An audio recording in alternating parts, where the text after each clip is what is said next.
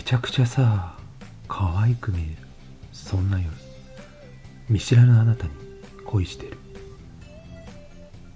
一人でさ飲んでいたって誰かいる。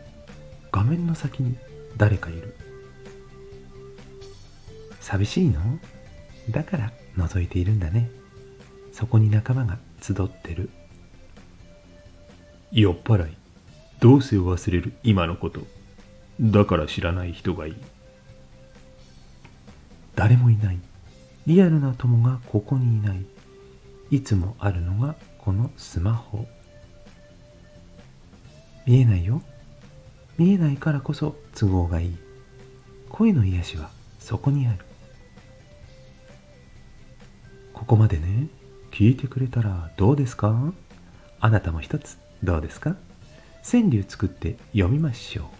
意外に簡単。やってみて